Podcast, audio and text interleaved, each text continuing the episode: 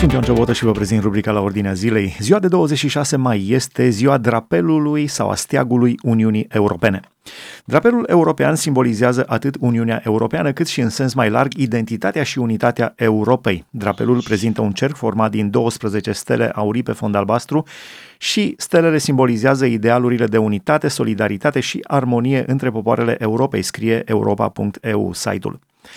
Pe de altă parte, steagul a fost adoptat inițial de Consiliul Europei la 8 decembrie 1955, proiectul câștigător aparținându-i lui Arsene Heitz. Comunitatea Europeană l-a adoptat la 26 mai 1986. Uniunea Europeană, care a fost înființată prin tratatul de la Maastricht în 1992 pentru a înlocui comunitatea europeană și a-i prelua atribuțiile, a adoptat de asemenea acest steag. De atunci, utilizarea lui a stat sub controlul atât al Consiliului Europei cât și al Uniunii Europene. Steagul apare pe aversul tuturor bancnotelor euro, iar stelele pe monedele euro, precum și pe permisele de conducere și plăcuțele de înmatriculare eliberate în țările membre ale Uniunii Europene. Numărul de stele de pe steag este fix 12 și nu are legătură cu numărul de state membre ale Uniunii. La final aș mai adăuga încă un lucru aici, înainte de a începe un interviu cu pastorul Gabi Zăgrean pe această temă. Uh, câteva cuvinte spuse de în 2009, în decembrie 2009, de Miroslav Piotrowski în numele grupului ECR din Polonia în Parlamentul European declara Având în vedere faptul istoric că părinții fondatori ai Uniunii Europene au fost creștini, creștini democrații Conrad Adenauer, Alcide de Gasperi, Robert Schuman și Jean Monnet, care și-au fondat construcția pe valori și simboluri creștine, vă reamintesc că drapelul adoptat de Uniunea Europeană, care înfățișează un cerc de 12 stele aurii pe un fundal albastru, se referă la cele 12 stele de deasupra capului Sfintei Fecioare Maria din Revelația Sfântului Ioan, capitolul 12. Dar omul aici uh, interpretează el pentru că în Apocalipsa nu scrie că este vorba despre Sfânta Fecioară Maria, nici despre Fecioara Maria, scrie că este vorba despre 12 stele uh, deasupra unei femei, dar nu spune că este vorba despre Maria. Așadar, stăm de vorbă cu pastorul Gabi Zăgrean pe tema drapelului și aș vrea să finăm, finalizăm cu Hristos, drapelul nostru. Mai întâi, ce părere aveți despre Uniunea Europeană în acest moment? Uh, e o întrebare dificilă dar pentru că noi românii în general ne-am dorit să intrăm în Uniunea Europeană și eu sunt român, uh, sigur că am vrut asta și uh, părerea în momentul ăsta poate fi uneori împărțită și sigur pentru că suntem creștini practicanți, uh, suntem de multe ori afectați de anumite atitudini ale Uniunii Europene vis-a-vis de creștinism și vis-a-vis mai ales de unele legi care au fost acceptate în mai multe țări din Europa. Și aici, sigur că intrăm într-o zonă în care uh, nu poți să fii foarte atras de filozofia asta, de genul ăsta. Dar, în rest, uh, ne bucurăm foarte mult de faptul că avem libertate. Trebuie să luăm și să vedem partea plină a paharului.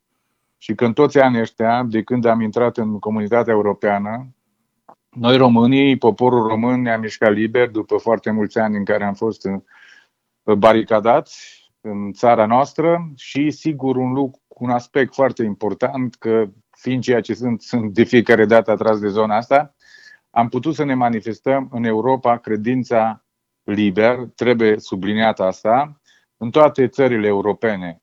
Nu mai vorbim de mulțimea de biserici românești din Anglia, din Italia, din Spania, din Portugalia, din, cred că peste tot în fiecare țară din uh, cele din comunitatea europeană există biserici românești înființate, acceptate, care s-au putut manifesta liber. Asta este ceva care merită să mulțumim lui Dumnezeu pentru linia democratică prin care am putut să beneficiem de acest mare har.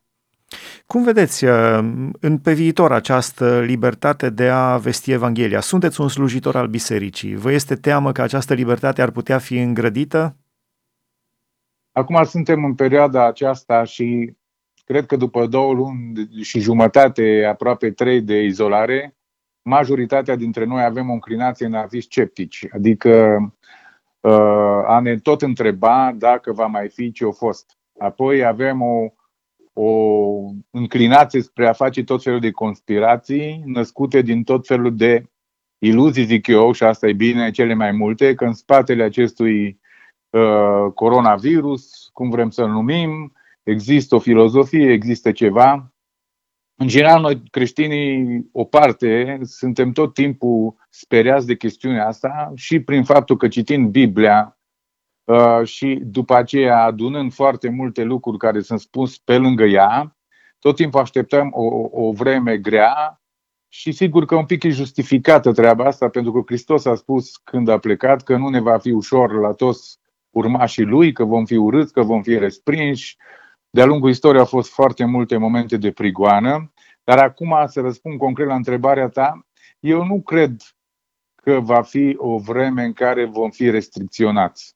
Chiar eu îndrăznesc să fiu pozitiv și cred că oamenii, prin ce s-a întâmplat aici, fiind o chestiune absolut mondială, au realizat că cineva este deasupra și acesta este Dumnezeu, care controlează istoria și că cei mai puternici oameni care conduc planeta s-au văzut dintr-o dată peste noapte lipsiți de soluție. Vorbim aici de țări foarte avansate din punct de vedere medical și nu numai, și al științei și așa mai departe, ă, s-au văzut deodată că sunt fără, fără soluții, cum spuneam, efectiv. Și atunci mă gândesc că s-a atras atenția foarte clar că putem să facem ce vrem noi, să luptăm cum vrem noi, dar cel care conduce toate lucrurile este Dumnezeu.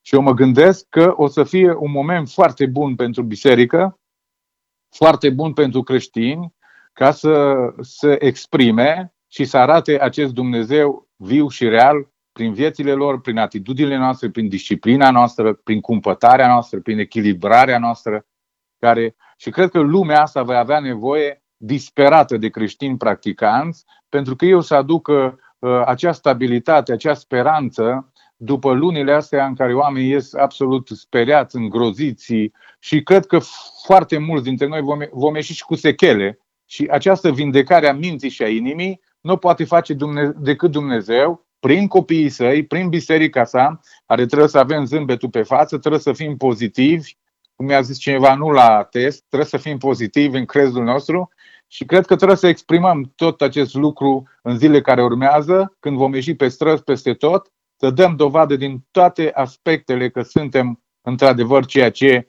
uh, pretindem la un moment dat că suntem și mai ales Dumnezeu ne cheamă să suntem. Deci am o părere că va fi bine.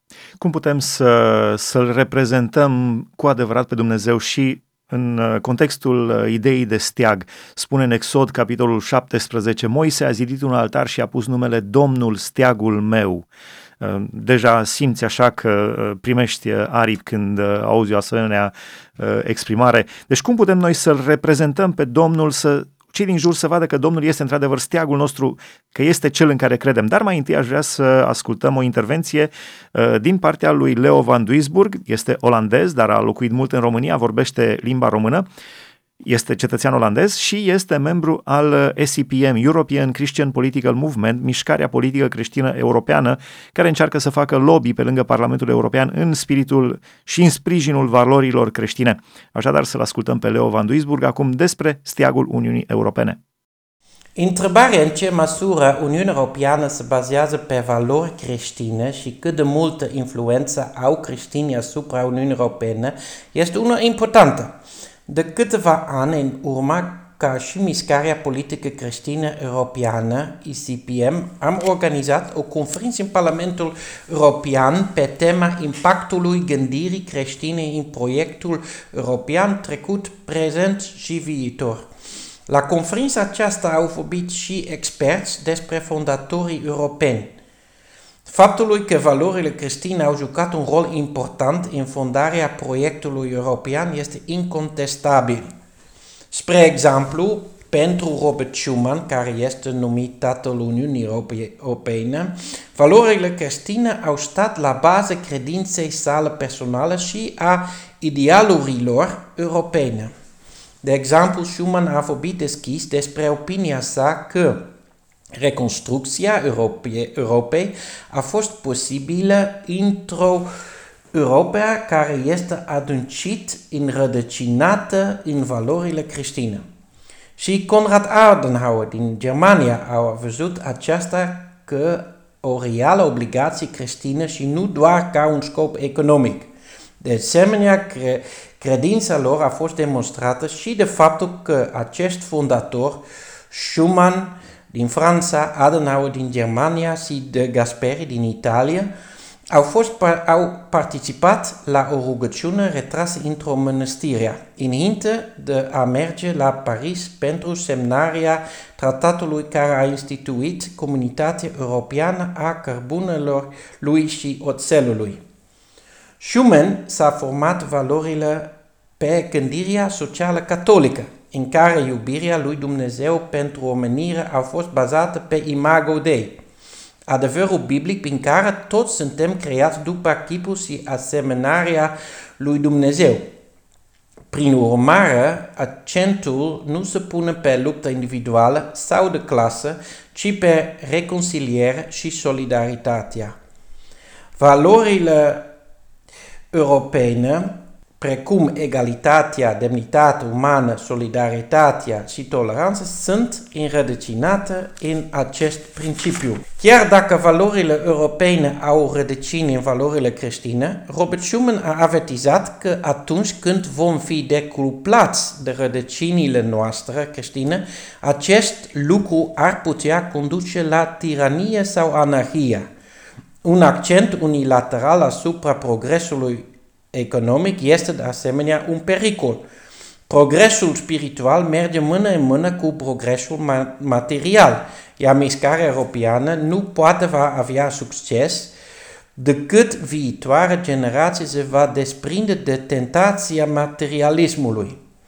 60 de ani mai târziu se pare că am deviat de la idealurile și valorile creatoare. Nu am luat în serios avertismentele lui Schumann, datorită intensificării secularismului, rădăcinilor uh, creștine sunt tăiate din ce în ce mai mult și înlocuite de o ideologie care spune că fericirea totală poate fi găsită în libertatea și autonomie individuală. Faptul că civilizația și cultura europeană să bazează de asemenea pe principiile judeo-creștine, a fost chiar eliminată din conceptul Constituției Europene și nu poate fi găsită în tratatul de la Lisabona. Una dintre consecințele dominației viziune seculară globală asupra procesului decizional european este că valorile inițiat, inițial bazate pe creștinism au fost implementate diferit. Ca și creștini ne luptăm pentru libertate de a sluji pe Dumnezeu și pe aproapele nostru, dar secularii văd asta ca o libertate față de tot ceea, ceea ce poate limita libertatea și autonomia individuală. Valoarea egalității se pare înlocuită cu uniformitate. Din acest motiv, libertățile fundamentale pot fi în pericol, cum ar fi libertatea medicilor care nu doresc să efectueze avorturi și eutanazia, libertatea școlilor de a termina singur nivelul de predare și al educației sexuale, dar și libertatea oamenilor de a-și exprima credința lor public. Ironia este că această extremă luptă pentru libertatea individuală va duce la o limitare a libertăților fundamentale. Nu doar că acest lucru nu va duce la o toleranță reală, ci din potriva. Toată lumea va fi obligată să tolereze și să accepte totul. De fapt, se va ajunge la o intoleranță tot mai împotriva oamenilor cu o altă filosofie sau opinie. De câțiva ani sunt activ în mișcarea politică creștină europeană, ICPM. Noi luptăm pentru valorile creștine și libertățile creștinilor. Acest partid a fost fundat în 2005. Obiectivul nostru este de a reprezenta explicit o voce creștină în politică europeană. În 2010, ICPM a fost oficial recunoscut ca un partid politic european. În prezent avem membri în aproximativ 25 de țări europene. De atunci am activat la Bruxelles prin organizarea de conferințe tematice în Parlamentul Europei, european și în cooperare cu alte organizații creștine active am oferit consultanță politicienilor europeni pe chestiuni legislative importante. Este important să rămânem implicați în ceea ce se întâmplă în Uniunea Europeană. Vă, vă invit să ne rugăm, o rugăciune ca Uniunea Europeană să revină la valorile sale creștine. O rugăciune pentru politicienii și organizațiile creștine active în cadrul instituțiilor europene, care sunt mai mult decât necesare. Este important să fim implicați în temele care se află pe agenda europeană. Nu în ultimul rând, este important să votăm la alegerile europene. Cea mai mare parte a legislației naționale este deja stabilită de către Uniunea Europeană. Prin urmare, este important să avem oamenii potriviți în Parlamentul European. Mulțumim frumos, a fost Leo Van Duisburg din uh, olandez, care a învățat limba română, a locuit mult timp în România și membru al ECPM, European Christian Political Movement, mișcarea politică creștină europeană, despre steagul Uniunii Europene. Continuăm discuția cu pastorul Gabi Zăgrean. Deci, vă întrebam, cum putem noi să-l reprezentăm pe Domnul ca fiind steagul nostru în mijlocul unei lumi, într-un fel, în disperare? Este foarte interesant că Moise, după ce are o zi foarte grea din multe puncte de vedere. Era într-un război cu uh, Amalek, cu amaleciții și este și povestea aia foarte interesantă, adică experiența aia grozavă pe care în decursul multor ani am auzit-o și eu și cred că am și folosit-o și eu, învățăturile care le-am dat când într-adevăr era ceva miraculos acolo, când Moise își ținea mâinile sus și este și un semn al vizibilității Uh, poporul Domnului câștiga, înainta și câștiga biruințe una după alta. Când lăsa mâinile jos din cauza oboselii, sigur că ceilalți amaleciții aveau ei victorie. Și atunci el, ținând mult timp mâinile sus, nu a mai reușit și atunci Aron și Hur, uh, după ce el s-a așezat pe o piatră, i-a ridicat mâinile și le-a ținut până seara și astfel Israel a primit o victorie. În contextul ăsta, Moise l-a numit pe Dumnezeu că este steagul lui. Atunci când vorbim de steag, pur și simplu, chiar la propriu, el este tot timpul înălțat. Este undeva sus și am putea să spunem de uh, termenul ăsta vizibilitate. Când deci, este coborât când... în bernă, înseamnă moarte. Moarte, exact.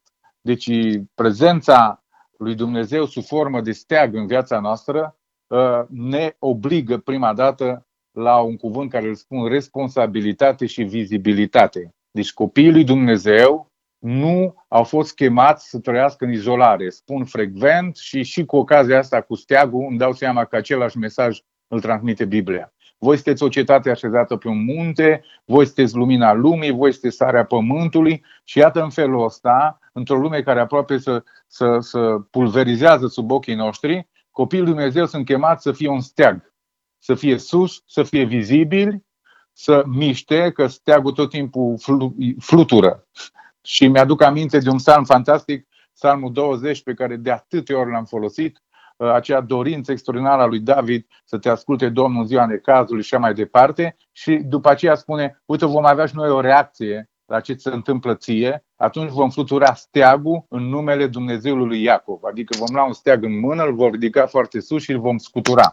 Deci, în primul rând, prezența lui Dumnezeu în viața noastră trebuie să, să însemne responsabilitate și vizibilitate. Apoi, după cum am văzut în contextul din Exod, el înseamnă uh, victorie. Deci copiii lui Dumnezeu și creștinii sunt chemați să fie biruitori. Biruința uh, este un simbol al steagului ridicat că am reușit, că vom reuși și că vom merge mai departe. Trebuie neapărat să îl reflectăm pe acest Jehova Nisi, care asta înseamnă până la urmă Dumnezeu este steagul meu, prin victoriile pe care le avem în viețile noastre. Mi-aduc aminte de un gânditor care spunea că noi suntem condamnați să reușim. Deci creștinul este condamnat să reușească. Deci el va trebui să fie tot timpul cu steagul sus și să-l fluture cu mare putere. Păi mai vreau să spun ceva. Uh, chiar ai citat de acolo din uh, simbolistica steagului european, uh, această expresie identitate. Eu am făcut armata, nu știu dacă și tu ai reușit să o faci. Am făcut, am făcut. Bun.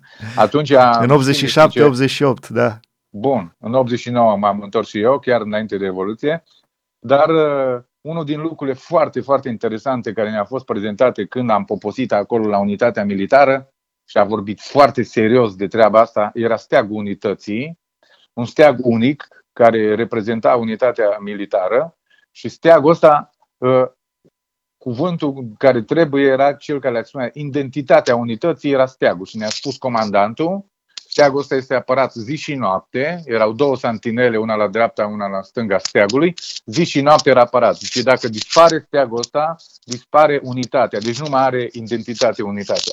Deci Dumnezeu în viețile noastre reprezintă uh, valoarea aceasta, adică identitatea noastră. Nu putem exista cu adevărat, nu putem să fim ceea ce trebuie să fim în toate aspectele vieții unui om decât cu prezența lui Hristos în viețile noastre. Iovanis înseamnă Hristos, Dumnezeu, este steagul meu. Eu am o identitate și de aici discuția este foarte largă și foarte mulți oameni dezorientați, care au probleme depresivi, uh, vor avea o mare luptă în lunile care urmează, poate chiar în anii care urmează, în a-și mai regăsi identitatea și valoarea de sine. Și atunci, steagul meu, Dumnezeu înseamnă regăsirea sau bucuria care vine din această identitate. Încă ceva mai, mai vreau să spun imediat, rapid. Deci un steag reprezintă uh, și unitatea, adică strângerea. În Isaia, în capitolul 11 cu, cu 12, este vorbit de faptul că uh, Dumnezeu va, prin steagul care va fi înălțat, va aduna, va strânge neamurile. Iar sigur că acest mesaj profetic s-a împlinit în uh, nașterea lui Isus Hristos și în, în întruparea lui și în tot ce a făcut el, în toată lucrarea lui, pentru că până la urmă steagul acesta care strânge și adună este însuși Isus Hristos și aș vrea să închei uh, intervenția mea așa rapid punctată, uh, steagul mai reprezintă și trebuie să reprezinte pentru noi acțiune. Pentru că atunci când un popor merge să cucerească un teritoriu, uh, merge într-un război, cel care însoțește întotdeauna fluturând cu putere acolo oriunde ar fi așezat este steagul. Deci steagul este un simbol al acțiunii și al apărării unei națiuni de toți care încearcă într-un fel sau altul să, să năvălească peste noi. Steagul va rămâne acolo pentru că noi trebuie să fim mereu în acțiune. Ce să zic? Să rămână Dumnezeu în toate aceste câteva puncte care ne-am zis, steagul nostru pentru fiecare. Așa să fie, la final aș vrea să vă rog să înălțați o rugăciune pentru Europa, pentru uh, România, pentru fiecare dintre noi, doar că aș mai cita și din uh, Psalmul 60, versetul 4, unde spune, uh, psalmistul se adresează Domnului și spune, ai dat celor ce se tem de tine un steag ca să-l înalțe spre biruința adevărului. Deci steagul pe care noi trebuie să-l înălțăm și, cum spuneați, care reprezintă responsabilitate, vizibilitate, uh, acțiune, este un steag care să-l înălțăm spre biruința adevărului, împotriva minciunii, împotriva, uh, uh, de, împotriva dizolvării acestei lumi în mocir la păcatului, ci spre biruința adevărului. V-aș ruga să înălțăm, să înălțăm o rugăciune pentru Europa și pentru România și pentru fiecare dintre ascultătorii noștri ca în fiecare zi, în inima noastră, steagul nostru să fie Domnul Hristos. Tată din ceruri, care ne-ai creat și ne-ai adus prin voia ta, cea suverană, să apărăm pe planeta asta, tu te-ai implicat în destinul nostru și în destinul vieții mele și a tuturor oamenilor de pe pământul acesta, chiar într-un sens geografic al așezământului. Și tu ne-ai spus prin cuvântul tău că ne-ai așezat în anumite vremi, ne-ai pus niște hotare locuinței noastre. Doamne, cred din toată inima că Tu ai decis pentru cei care suntem români, mulți să vedem lumina zilei în țara aceasta, ne-a așezat în continentul ăsta european și știm că tu nu greșești niciodată. Noi vrem să-ți mulțumim că ne-ai așezat în Europa, că trăim în România sau suntem într-o altă parte plecați în această comunitate europeană. Doamne, ca și creștini ai tăi, suntem chemați să fim lumină oriunde am fi, să fim sarea pământului, dând gust acestei societăți aproape intrată în putrefacție din punct de vedere valoric, să apărăm adevărul și să prezentăm, Doamne, cel mai frumos nume care este Hristos Domnul, steagul nostru. Cu ocazia acestei sărbători europene, te rog, Doamne, din toată inima, binecuvântează Europa, Doamne. Binecuvântează cu o lumină de la Tine nouă, Doamne. Acum, după pandemia aceasta, trezește, Doamne, acest continent, acest bătrân continent, acest frumos continent, acest continent care a dat oameni valoroși, reformatori, de mare calibru, care au adus, Doamne, flacăra credinței și a creștinismului și a vieții, Doamne, peste tot în lume. Doamne, reaprinde flacăra credinței în Europa. Adu din nou oameni și treziri spirituale prin care, Doamne, oamenii să cunoască voia Ta și adevărata împlinire și fericire. Încă o dată mă rog, binecuvântează Europa, binecuvântează Parlamentul, Consiliul European, conducătorii tuturor țărilor care fac parte din Europa, guvernele lor, prim-ministrii care conduc aceste guverne, parlamentele fiecăror țări care emit legi, care pot să oprească anumite legi. Doamne, pentru toate aceste minți pe care Tu le-ai așezat vremelnic acolo, te rog să lași lumină de la Tine, Doamne, să se poată uh, manifesta credința în Tine într-un mod liber. Dă legi, Doamne, prin ei favorabile cuvântului și scripturilor pentru ca valorile adevărate ale vieții să rămână în picioare. Mă rog, Doamne, să binecuvântezi țara noastră, România, și mă rog, Doamne, să binecuvântezi poporul român împrășteat pretutindeni aproape în fiecare țară din Europa. Comunități mai mari sau mai mici, ei, românii, sunt acolo. Doamne, acolo unde sunt, binecuvântează munca lor, sănătatea lor, viața lor și mai ales mă rog să binecuvântezi sufletul lor să te caute și să se te întâlnească. Au plecat din țara aceasta cu valori adevărate, cu o credință, Doamne, bună, cei mai mulți dintre ei. Fă, Doamne, să se exprime acolo, să nu se lase copleșiți și influențați de lucrurile, Doamne, care vin împotriva Ta. Doamne, cu ocazia acestei sărbători, te înălțăm pe Tine, steagul nostru și îți mulțumim, Tată din ceruri, prin Hristos, Fiul Tău și prin Sfântul Duh, că ești cu noi, că vei fi cu noi și ne vei binecuvânta să fim ceea ce Tu ai decis să fim în toată viața noastră pe pământ și când vei veni în împărăția Ta, Europa să fie mântuită și binecuvântată de tine. Îți mulțumim din toată inima și te binecuvântăm. Amin. Amin, mulțumim frumos. A fost împreună cu noi prin telefon uh, pastorul Gabi Zăgrean și uh, Leo Van Duisburg din, de la Parlamentul European.